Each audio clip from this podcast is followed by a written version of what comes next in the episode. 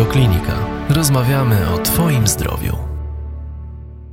Państwa serdecznie. Dzisiaj Radioklinika e, gości w Towarzystwie Pomocy Głuchoniewidomym. Towarzystwo zarejestrowane w 1991 roku i jest jedynym w kraju, e, które specjalizuje się we wspieraniu osób z jednoczesnym uszkodzeniem wzroku i słuchu. Witamy Panią Małgorzatę Książek z Towarzystwa. Witam serdecznie. Dzień dobry, również witam serdecznie. E, Pani Małgorzato, zacznę może od takiego pytania dotyczącego dzieci. Czy dziecko głucho-niewidome to dziecko, które nic nie widzi i nic nie słyszy?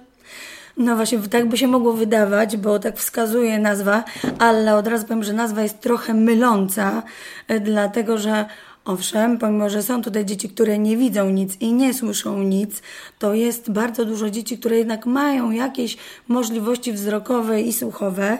Ale znowu powiem, e, też dobrze jest ich nie przeceniać i dobrze jest je możliwie realnie ocenić, e, dlatego że to, że coś dziecko widzi, coś dziecko słyszy, to wcale nie znaczy, że ma bardzo dobry i bardzo prawidłowy i taki jak my obraz świata. Także jest to bardzo różnie. Dlaczego dziecko może być głucho niewidome? E, kiedy to się dzieje?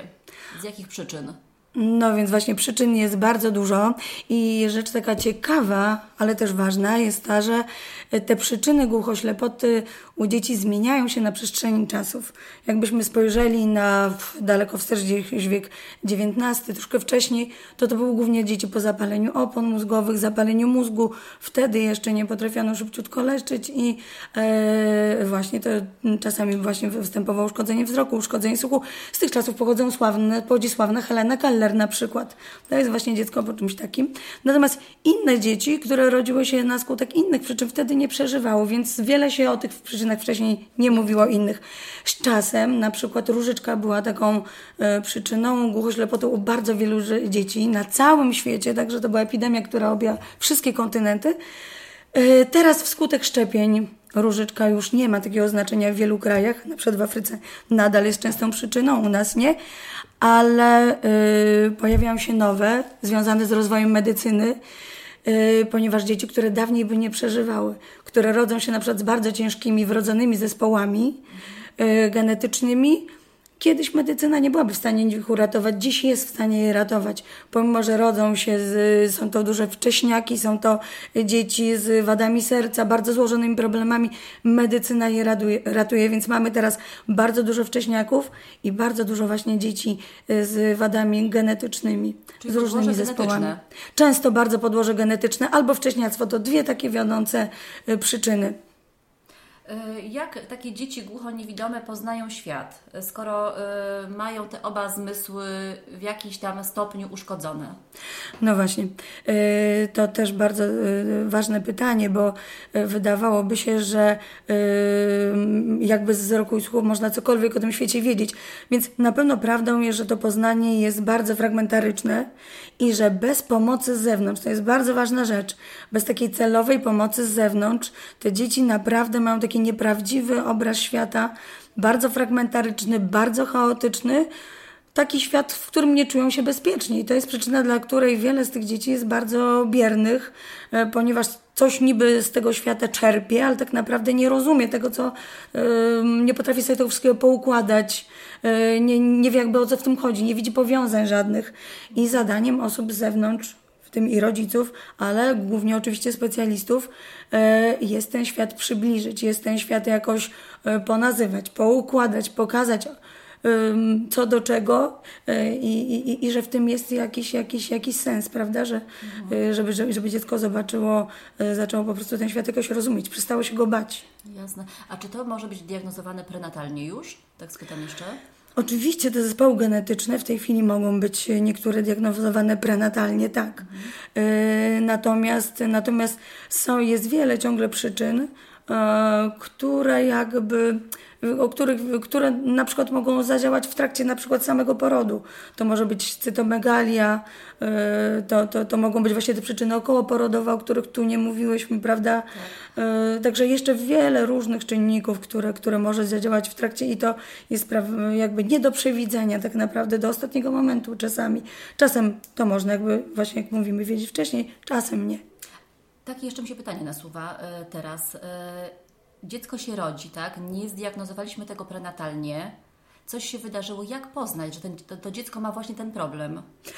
No właśnie, tak. To jest e, też e, cieka, ciekawa sprawa w tym sensie, że do niedawna bardzo często, kiedy dostawaliśmy informacje o dzieciach czy małych dzieciach, bardzo często widzieliśmy tam wpisane 10 punktów Apgara, a jednak jakiś problem ze wzrokiem i ze słuchem.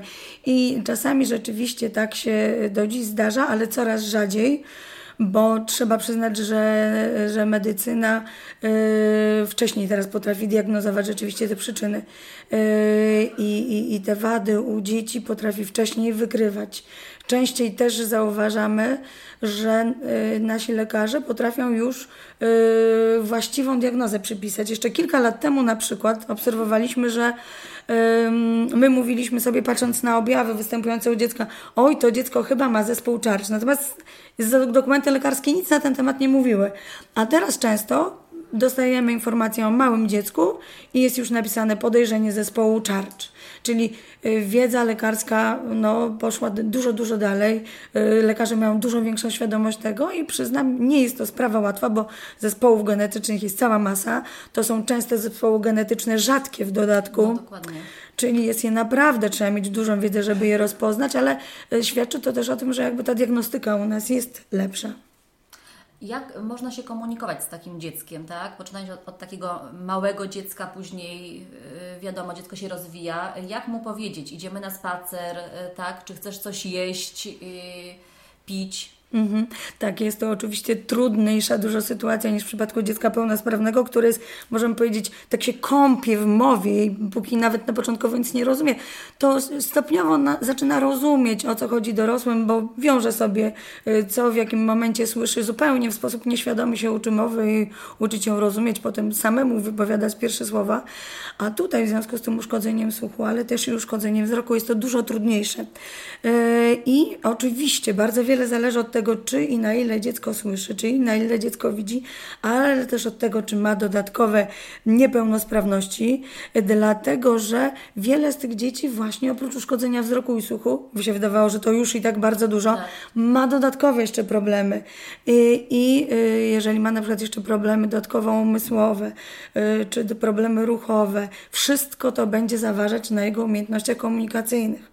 Y, I będzie też ważne i dla jego odbioru, dla przeróbki tych informacji i dlatego, jak ona będzie miała możliwości komunikacyjne. Mm, a, a, a powiem od razu, że badania amerykańskie wskazują, że około 90% populacji tych dzieci z wrodzoną głuchoślepotą ma dodatkowe niepełnosprawności. Badania polskie, yy, na przykład prowadzone przez Elżbietę Paradowską w ramach doktoratu, wskazują, że u nas wygląda to całkiem podobnie że też tak dużo dzieci ma dodatkowe niepełnosprawności, a z tego wiele ma e, powiedzmy co najmniej cztery Y, rodzaje problemów, więc to jest naprawdę y, dużo. Y, I teraz właśnie, te sposoby mogą być bardzo różne. Dziecko może jednak coś słyszeć i wtedy na słuchu będziemy bazować. Oczywiście dobrze jest się wspomagać dodatkowymi metodami. I znowu, jeżeli dziecko coś widzi, można próbować coś mu pokazywać. Najprostsze takie metody to pokazywać na przykład, nie wiem, butelkę z piciem, z mlekiem, zanim dziecku się ją do ręki da. Dlatego, że żeby dziecka ciągle nie zaskakiwać, żeby go nie zniechęcać do tych kontaktów ze światem, bo jeśli y, będziemy się komunikować w ten sposób, że daje się mu, powiedzmy, y, mówi się jeść, tak, dziecko tego nie słyszy, nagle zimna łyżka, łyżeczka jakaś, czy zimny smoczek wpada mu do buzi, y, to to dziecko jakby zniechęca do wszelkich, do otwierania się na ten świat. Bardzo ważną rzeczą jest uprzedzanie tych dzieci na takim poziomie, na jakim do tego dziecka możemy dotrzeć. Czyli na przykład, czy zawsze mówimy, bo nie wiemy, czy i co dziecko słyszy, może ono rozpoznaje tembr głosu, może dla niego ważne są przerwy, może nasza intonacja jest dla niego najważniejsza, ale jednak mówimy w sposób możliwie naturalny, z możliwie bliskiej odległości, to do, o tym trzeba pamiętać. I na przykład mówimy, teraz będziesz jadł.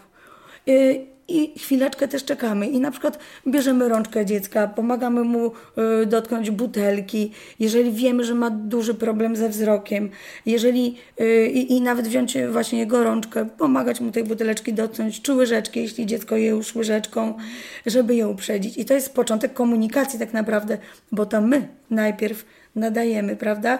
Yy, bo, także yy, przedmioty codziennego użytku wykorzystujemy w tej komunikacji.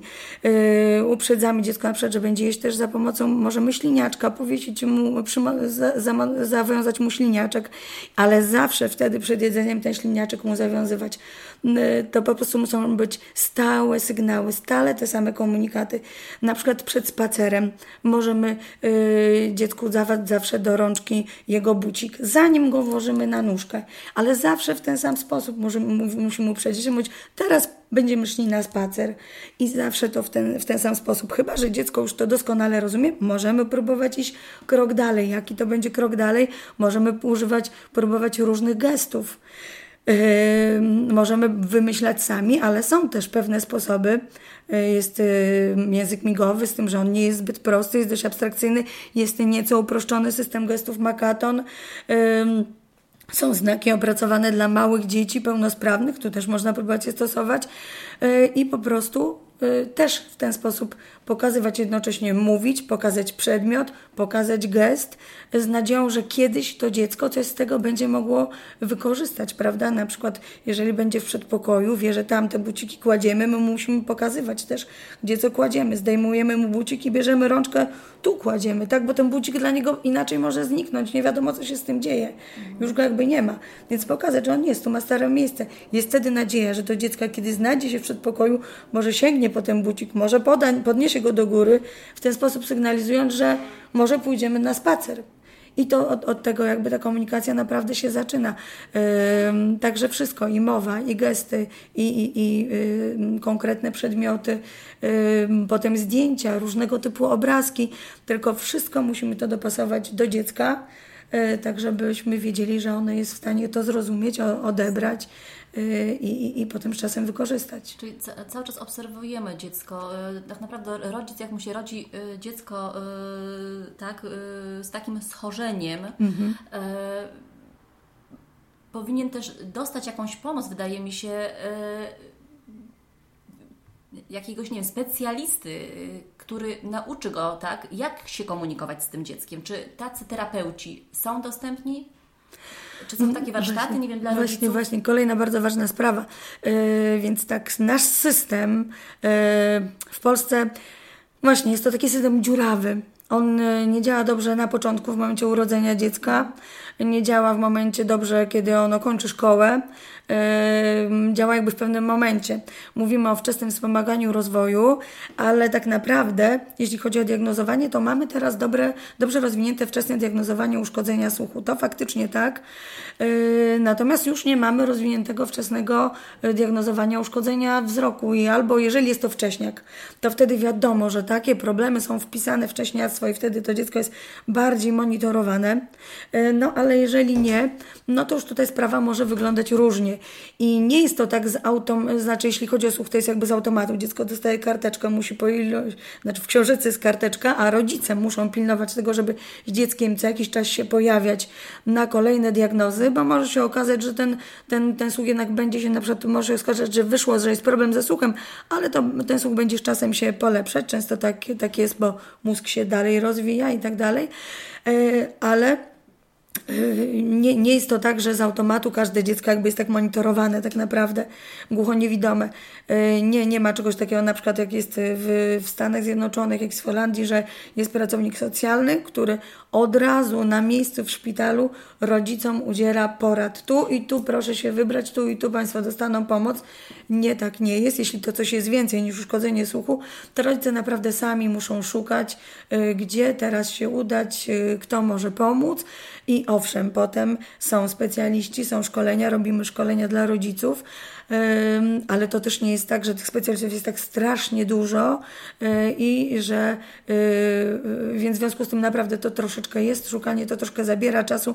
Nie wszystkie ośrodki wczesnego wspomagania rozwoju czy wczesnej interwencji mają orientację, gdzie kierować, gdzie może być, gdzie jest ktoś, kto zajmuje się takimi problemami i właśnie e, dobrze, że jest taka audycja, dobrze, że Pani o to pyta, bo właśnie dobrze, żeby też te osoby wiedziały, że jest organizacja, która zajmuje się się takim specyficznym problemem sprzężenia wz- uszkodzenia wzroku i słuchu. I Państwo pomagają tym rodzicom, kierujecie ich e, w Tak. odpowiednie miejsca, do odpowiednich osób. Tak, tak, wiemy, wiemy gdzie skierować. Też czasami prosimy ich o współpracę, żeby oni na swoim terenie na przykład szukali jakichś specjalistów. Czasem wskazujemy, gdzie na ich terenie my wiemy, gdzie są. Czasem jest tak, że oni z kimś już e, tam mają kontakt, czy znają rodziców, którzy znają od, takich specjalistów, którzy zajmują się jakimś problemem i tak po nitce do kłębka po prostu wtedy trafiamy do osób, które danemu rodzicowi w danym miejscu zamieszkania są w stanie pomóc. Trochę już powiedzieliśmy o tych wyzwaniach. Jest ich sporo dla rodziców takich dzieci. Co jeszcze? Bo te wyzwania, y, mam wrażenie, że jest tych wyzwań tak dużo, bo tak jak Pani już powiedziała, to nie jest tylko y, to, że dziecko jest głucho-niewidome, ono ma szereg innych problemów. Rodzice są zdani y, sami na siebie i pod opieką tak naprawdę różnych poradni. Tak, dokładnie. E, Do, pod opieką różnych poradni, pod opieką różnych specjalistów. Niektóre mamy nam tutaj wyliczają, że na przykład ich dziecko, e, jeżeli ma właśnie złożony taki, taki problem, jak niektóre te zespoły chorobowe, jest pod opieką na przykład około 20, 20 lekarzy, 20 lekarzy specjalistów. To jest po prostu niewyobrażalne dla e, rodzica dziecka pełnosprawnego y, że to tak może być, z którymi musi być w, w stałym kontakcie w dodatku. I niestety nie ma tu jakiejś takiej idealnej koordynacji, to dużo zależy od specjalistów, którzy tutaj są włączeni, czy oni będą chcieli się współpracować z innymi, y, czy, czy niekoniecznie, no bo też mają mnóstwo jakby tych, tych, tych, tych problemów, tych pacjentów. Y, Więc to dużo zależy od, od dobrej woli tak naprawdę. Y, No ale to jest ogromne wyzwanie.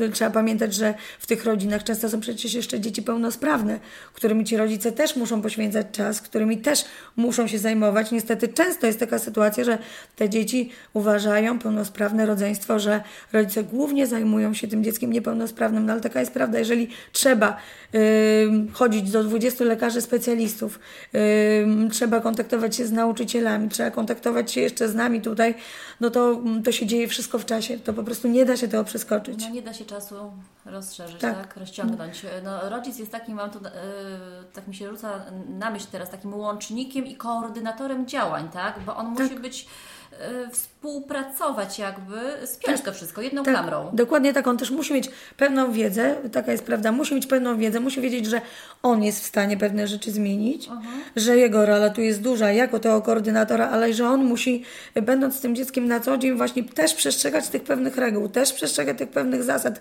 Toczą się ogromne dyskusje w świecie specjalistów, yy, czy rodzic powinien być terapeutą, czy nie powinien być terapeutą, są za, są przeciw, niektórzy mówią tak, niektórzy mówią tak, ale prawda jest taka, że on tego nie uniknie. On nie musi być terapeutą w sensu stricto, ale on po prostu we wszystkim, co robi, nim jest. W tym, jak on poda temu dziecku jedzenie, w tym, jak on powie mu, że idą na spacer, on nieustannie po prostu nim jest. E, A oprócz tego właśnie musi być tym koordynatorem. Dobrze, jak się orientuje też w przepisach, musi być takim naprawdę omnibusem. E, Dobrze, jak e, nie musi jakby, nie musiałby ciągnąć wszystkiego od początku do końca, ale dobrze, jak się orientuje, że takie, a takie prawa przysługują i, i, i, i, i, wie, że na przykład tu dopyta się o to, tu dopyta się o to. No niestety, niestety spoczywa na nim bardzo, bardzo duży y, ciężar. Nie chcę powiedzieć, że dziecko jest ciężarem, ale ciężar taki, że, że, że ta jego wiedza naprawdę i odpowiedzialność jest duża i, y, i tą wiedzę powinien mieć możliwie szeroką, żeby wiedział, y, co, mu, co im przysługuje, o co może się starać, o co może się zabiegać, co może im ułatwić życie. Państwo też taką wiedzę dajecie. My również y, jak my staramy się i na różnych szkoleniach i staramy się przesyłać różne informatory, które zdobywamy, staramy się o tym mówić, staramy się też, mamy też listę mailingową, na której y, zachęcamy rodziców, y, żeby stale sami też się wymieniali różnymi informacjami. Jeśli my o czymś wiemy, też tam przekazujemy informacje, ale też jest to taka platforma do tego, że rodzice wzajemnie między sobą mogą się tymi informacjami wymieniać i natychmiast wszyscy, którzy tam są, y, czyli mm, ponad 150 osób, również ma dostęp od razu do tych informacji. Organizujemy też specjalne szkolenia dla rodziców y, na różne tematy. Prosimy ich o, o to, żeby oni nam wskazywali, jakie tematy są dla nich najważniejsze w danym momencie, o czym oni chcieliby przede wszystkim wiedzieć. Wiadomo, to też jest regulowane troszkę przez życie, czasem ono tu wprowadza pewne zmiany, y, ale też organizujemy warsztaty takie rehabilitacyjno-szkoleniowe Tam staramy się właśnie szkoleniem objąć rodziców, a rehabilitacją dzieci. Na każdych zajęciach rodzice też muszą być obecni. Taki jest wymóg, żeby też i nam podpowiedzieli coś na temat dziecka, bo mamy dwa tygodnie. Oczywiście prowadzimy diagnozę, ale rodzic jest największym, jakby y, z największą skarbonką wiedzy na temat swojego dziecka. Jednak uważamy, że rodzic dziecko najlepiej zna. Y, w związku z tym jest on nam potrzebny, a my jemu, żeby on zobaczył, w jaki sposób my proponujemy pracę z dzieckiem i wzajemnie możemy wypracowywać różne rzeczy. Jasne. A proszę powiedzieć, skąd Państwo wiedzą o takich dzieciach? W jaki sposób są identyfikowane te nowe dzieci, które się na świecie Właśnie, pojawiają? właśnie. Nie, nie wpływają niestety, tak jak moje do nas informacje z automatu, Mhm. tak jak to gdzie niegdzie bywa, ale mamy na przykład w Polsce y, zaprzyjaźnione y, organizacje, zaprzyjaźnione poradnie, które wiedzą, że my prowadzimy takie działania i przesyłają do nas informacje o takich dzieciach. Również nasi rodzice, dzieci głuchoniewidomych y, są takimi y, naszymi informatorami, można powiedzieć. Również jakby są bardziej uwrażliwieni i wokół siebie, jak tylko wiedzą o takich dzieciach, to nam przesyłają informacje, bądź zachęcają rodziców do kontaktu z nami. Od razu powiem, że nie każdy jest gotowy od razu na taki kontakt i y, na takie wejście pełną parą w TPG, bo jednak ta nazwa głuchoniewidomi niektóre osoby odstrasza. No niestety cały świat stara się uporać z tym problemem, bo innej krótszej nazwy nie wymyślono. Yy, no ale staramy się czasami to złagodzić, mówić dzieci z jednoczesnym uszkodzeniem wzroku i słuchu. Yy, No właśnie, jeżeli to dla kogoś ma mieć takie znaczenie terapeutyczne, to, to jak najbardziej tak, no bo taka jest istota problemu. Powiemy teraz dobrze o stronie internetowej. Y, Wspomniemy o niej jeszcze na koniec naszej rozmowy, ale proszę powiedzieć, gdzie Was znaleźć? Może już teraz. Tak, oczywiście, więc y, znaleźć nas można na stronie internetowej www.tpg.org.pl. TPG to jest skrót od naszej nazwy Towarzystwo Pomocy Głuchoniewidomym. Mamy też swojego Facebooka i tam bardzo też prosimy o wchodzenie, bo to teraz właściwie najnowocześniejsze już i szybsze źródło informacji. E, No i na tych stronach e, aktualizujemy ciągle informacje. Tam też można zobaczyć, co się wydarzy, co się aktualnie dzieje. Można sięgnąć do archiwum, żeby poznać historię, czym w ogóle się zajmujemy i szerzej zobaczyć, e, jaką, jaką mamy ofertę. Warto też wiedzieć, że zajmujemy się nie tylko dziećmi i dorosłymi, także to, że dziecko skończy w pewnym momencie 18 lat, to nie znaczy, że mówimy dziękujemy tylko zostajemy nadal, już troszeczkę na, zajmujemy się inaczej tym dzieckiem, jakby już mamy troszkę inną tu ofertę. Jasne. A proszę mi powiedzieć, y, dziecko rośnie, tak, i w pewnym momencie musi wejść w społeczeństwo, idzie do przedszkola, do szkoły. Czy są specjalne placówki dla tych dzieci? Mm, Placówek tych nie jest wiele. Nie mamy w Polsce takiej szkoły, która by była dedykowana tylko i wyłącznie dzieciom głuchoniewidomom. Y, Mamy oddziały, gdzie są dzieci głuchoniewidomych. Są w tej chwili dwa i y, tylko dwa, to nie jest dużo. Y, Jeden jest niedaleko w Laskach, w zakładzie dla dzieci niewidomych. Y, I mamy oddział jeszcze w Bydgoszczy, który od tego roku nazywa się Oddział dla dzieci głuchoniewidomych i dla dzieci z zaburzeniami w komunikowaniu się. Y, Dlatego, że też trzeba wiedzieć, że pomimo, że to są oddziały takie, gdzie jest kadra wyspecjalizowana, gdzie y, skupiają się no właśnie na dzieciach z tymi problemami, gdzie tych dzieci nie jest dużo, więc to dziecko nie niknie w gąszczu innych dzieci, to z drugiej strony dzisiejsze prawo pozwala na to i jakby zachęca do tego, żeby y, dzieci kształciły się na jak najbliżej miejsca zamieszkania. Prawnie jest gwarancja, że dziecko będzie realizować program zgodnie z jego orzeczeniem, zgodnie z tym, co dostanie z poradni, z, tym, z informacją, jaka jest w jego y, jakby mm, orzeczeniu o potrzebie kształcenia specjalnego. No, rzeczywistość jest jedna taka, że w, w praktyce to nie jest takie proste, no ale wiele dzieci w tej chwili mm, rodzice nie, nie wysyłają właśnie do tych specjalnych oddziałów. Kształcą się one w pobliżu, gdzieś w miejscu zamieszkania, uczęszczając do różnego typu placówek. Czasem to są placówki dla dzieci ze złożoną niepełnosprawnością, czasem z niepełnosprawnością ruchową, innym razem z, z niepełnosprawnością intelektualną, czy szkoły integracyjne, a nawet szkoły masowe. Różne tam są historie tych naszych dzieci, czasem y, pozytywne, czasem niestety niewesołe, y, czasem dla dziecka jest to wielki, wielki problem bycie w tej szkole i ze względu na otoczenie, na środowisku, w którym się spotyka, gdzie ciężko mu wywalczyć tą pełną akceptację i zrozumienie nauczycieli, no i ze względu na y, program, który miejscami jest dla niego możliwy do realizacji, a czasami nie i nie zawsze odpowiednio dostosowany, bo tu granica między dostosowaniem dostosowaniem, a, a, a pójściem o krok za daleko jest y, taka, taka dosyć trudna nie, dla nauczycieli niektórych do, y, do, do wyczucia, a, y, a jedyne na co im wolno pójść to są te dostosowania. Więc no właśnie i stąd w tych naszych oddziałach tych dzieci masowo nie przybywa, bo do tego dążę.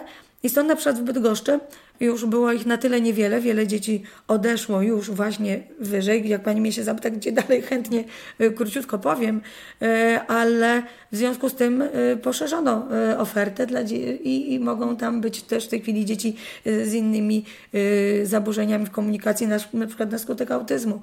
Także nie tylko dzieci głuchoniewidome. Aczkolwiek myślę, że jest sporo dzieci głuchoniewidome, które mogłyby skorzystać naprawdę z takich oddziałów. Już wspomniałyśmy troszkę o tym, że sytuacja w Polsce no niestety różni się trochę od tej w innych krajach, tak? bo nie mamy pracownika e, socjalnego, nie mamy osoby przypisanej, który gdzieś tam prowadzi. Mhm, tak, oczywiście. I jest nam trudniej. Tak, oczywiście. Jeżeli mówimy to trudniej, to wiadomo, odwołujemy się do pewnych krajów, bo znajdziemy dużo też krajów, gdzie jest znacznie gorzej, gorzej. niż u nas, mhm. prawda? Albo gdzie jest podobnie jak u nas. Ale oczywiście zawsze by się chciało, żeby to było tak idealnie, jak wiemy i modelowo, jak wiemy, że to może być. I, i właśnie tutaj rzeczywiście się jakby to różni. Yy, I to wynika z pewnych dziur w naszym systemie, prawda? Który jako system po prostu jest gdzie, gdzieś tam dziurawy, bo yy, pomimo że od wielu lat, od wielu lat naprawdę trwają takie starania o to, żeby, y, żeby mm, był, była ta pomoc, pojawiała się już w szpitalu. Owszem, pojawiła się u nas wczesna interwencja, wczesne wspomaganie. Tu jest taka możliwość, że to jest dziecko od momentu urodzenia, tylko że jeszcze trzeba zapełnić taką dziurę, żeby właśnie to dziecko naprawdę miało szansę trafić od momentu uszkodzenia, bo teoretycznie, prawnie mówi się, że, że to jest możliwe. Jemu można już przypisać specjalistę od momentu urodzenia, tylko żeby ten specjalista o tym wiedział, że to dziecko jest, żeby ten rodzic wiedział, że jest ten specjalista, który może mu pomóc, to trzeba jeszcze ciągle tą dziurę uzupełnić, żeby w szpitalu ktoś taki był. Y, na przykład w, w Czechach, jak y, oni sobie z tym radzą, tak, że pracownicy takich organizacji, właśnie jak Wczesne Wspomaganie Rozwoju, jak pracownicy Wczesne Wspomaganie Rozwoju, mają w swoich obowiązkach współpracę ze szpitalami, udają się raz na jakiś czas do tych szpitali, do tych oddziałów neonatalnych i, i tam Y, po prostu współpracują, wie, mają przekazywaną y, wiedzę na ten temat, czy są tacy rodzice, czy nie, już są przygotowani na rozmowy z tymi rodzicami, prowadzą je na miejscu. Jaki u nas jest problem? Może te nasze poradnie wczesnego wspomagania rozwoju też by chciały coś takiego robić, ale u nas są mocne przeliczniki, liczy się każdą godzinę i tak dalej.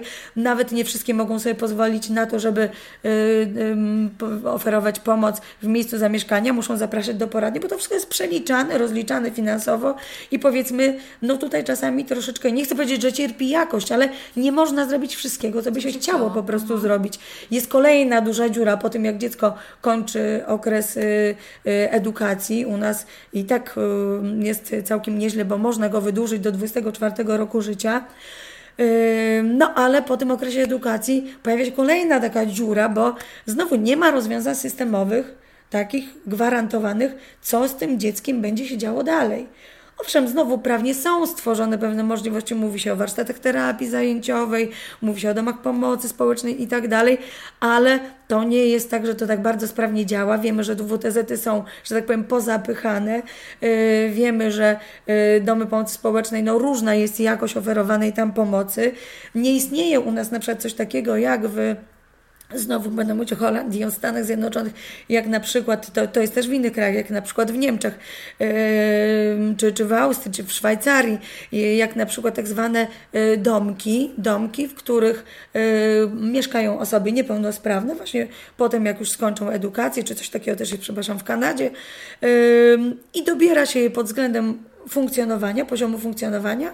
Mogą być to takie domki, gdzie są osoby, które mieszkają dość samodzielnie, raz na jakiś czas pojawia się tam ktoś, kto jakby koordynuje działanie tego domku, patrzy, czy tam nic nie potrzeba tym mieszkańcom i tak dalej, a aż po takie, gdzie jest potrzebna taka 24-godzinna pomoc, 24-godzinne wsparcie.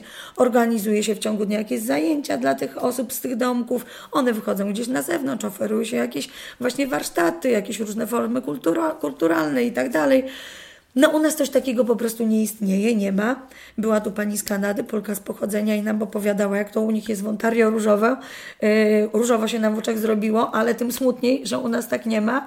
Y, i pewno jeszcze długo tam nie będzie, tak nie będzie, bo pomimo znowu, że w, w regulacjach prawnych mówi się u nas o domach rodzinnych i tak dalej, no to zdobywanie środków na to wszystko, które nie są z automatu, po prostu przerasta możliwości y, i, i, i mm, y, czysto ludzkie i, i organizacje jakby też mają różne swoje zadania.